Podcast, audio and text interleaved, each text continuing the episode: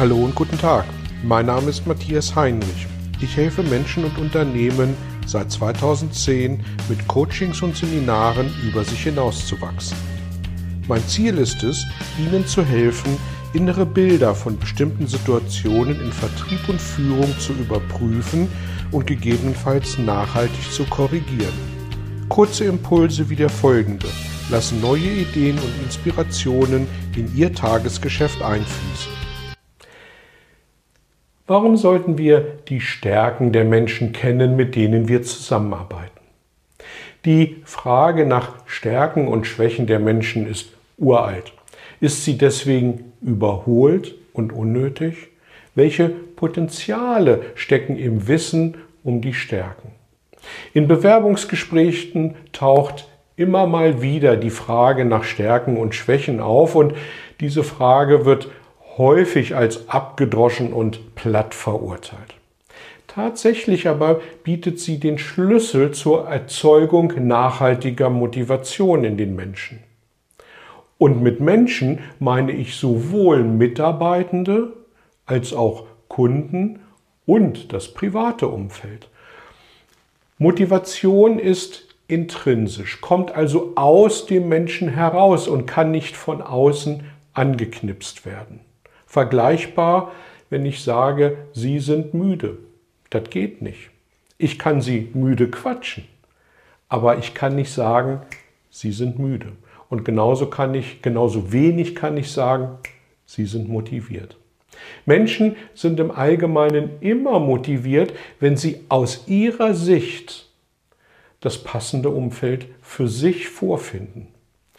Im Umkehrschluss bedeutet das, wir können Menschen sehr schnell demotivieren, wenn wir ihnen dieses für sie passende Umfeld, sie kleingeschrieben, wegnehmen.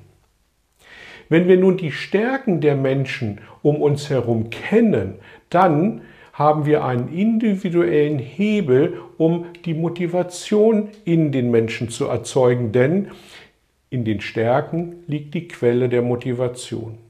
Das hat natürlich auch sehr viel mit Persönlichkeit zu tun und da ist jeder Mensch anders.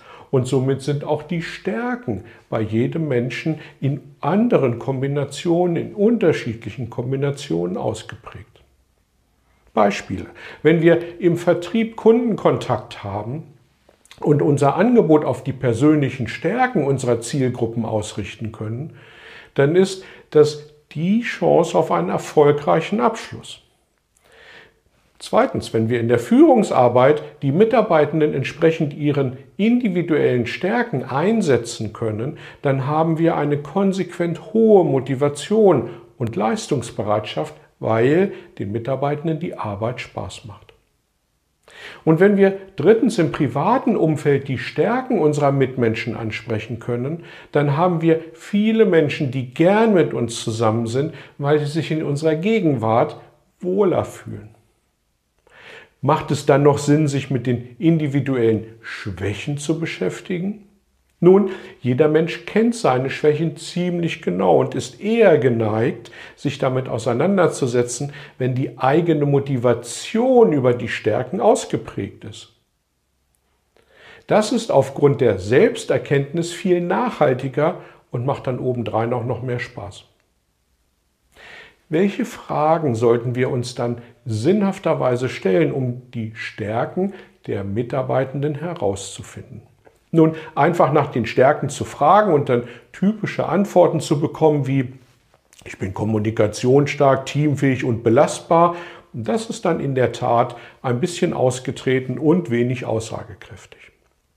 Und deswegen habe ich mal zehn spannende Fragen formuliert, die Sie gern nutzen können, um gemeinsam mit ihren Mitmenschen auf die Spur seiner und ihrer Stärken zu kommen.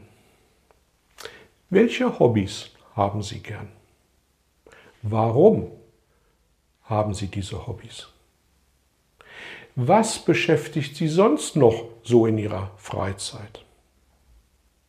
Wie gehen Sie mit Herausforderungen um, die plötzlich auf Ihrem Schreibtisch landen und schnell gelöst werden müssen? Stellen Sie sich vor, ich frage einen Freund, eine Freundin von Ihnen, welche Eigenschaften diese an Ihnen privat besonders schätzen. Was glauben Sie, was mir die antworten?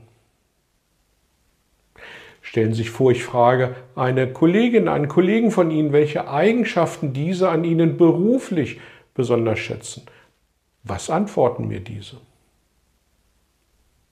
Siedler sind Menschen, denen Sicherheit wichtig ist, die bodenständig und zuverlässig konstant ihrer Arbeit nachgehen. Was schätzen Sie an diesen Menschen?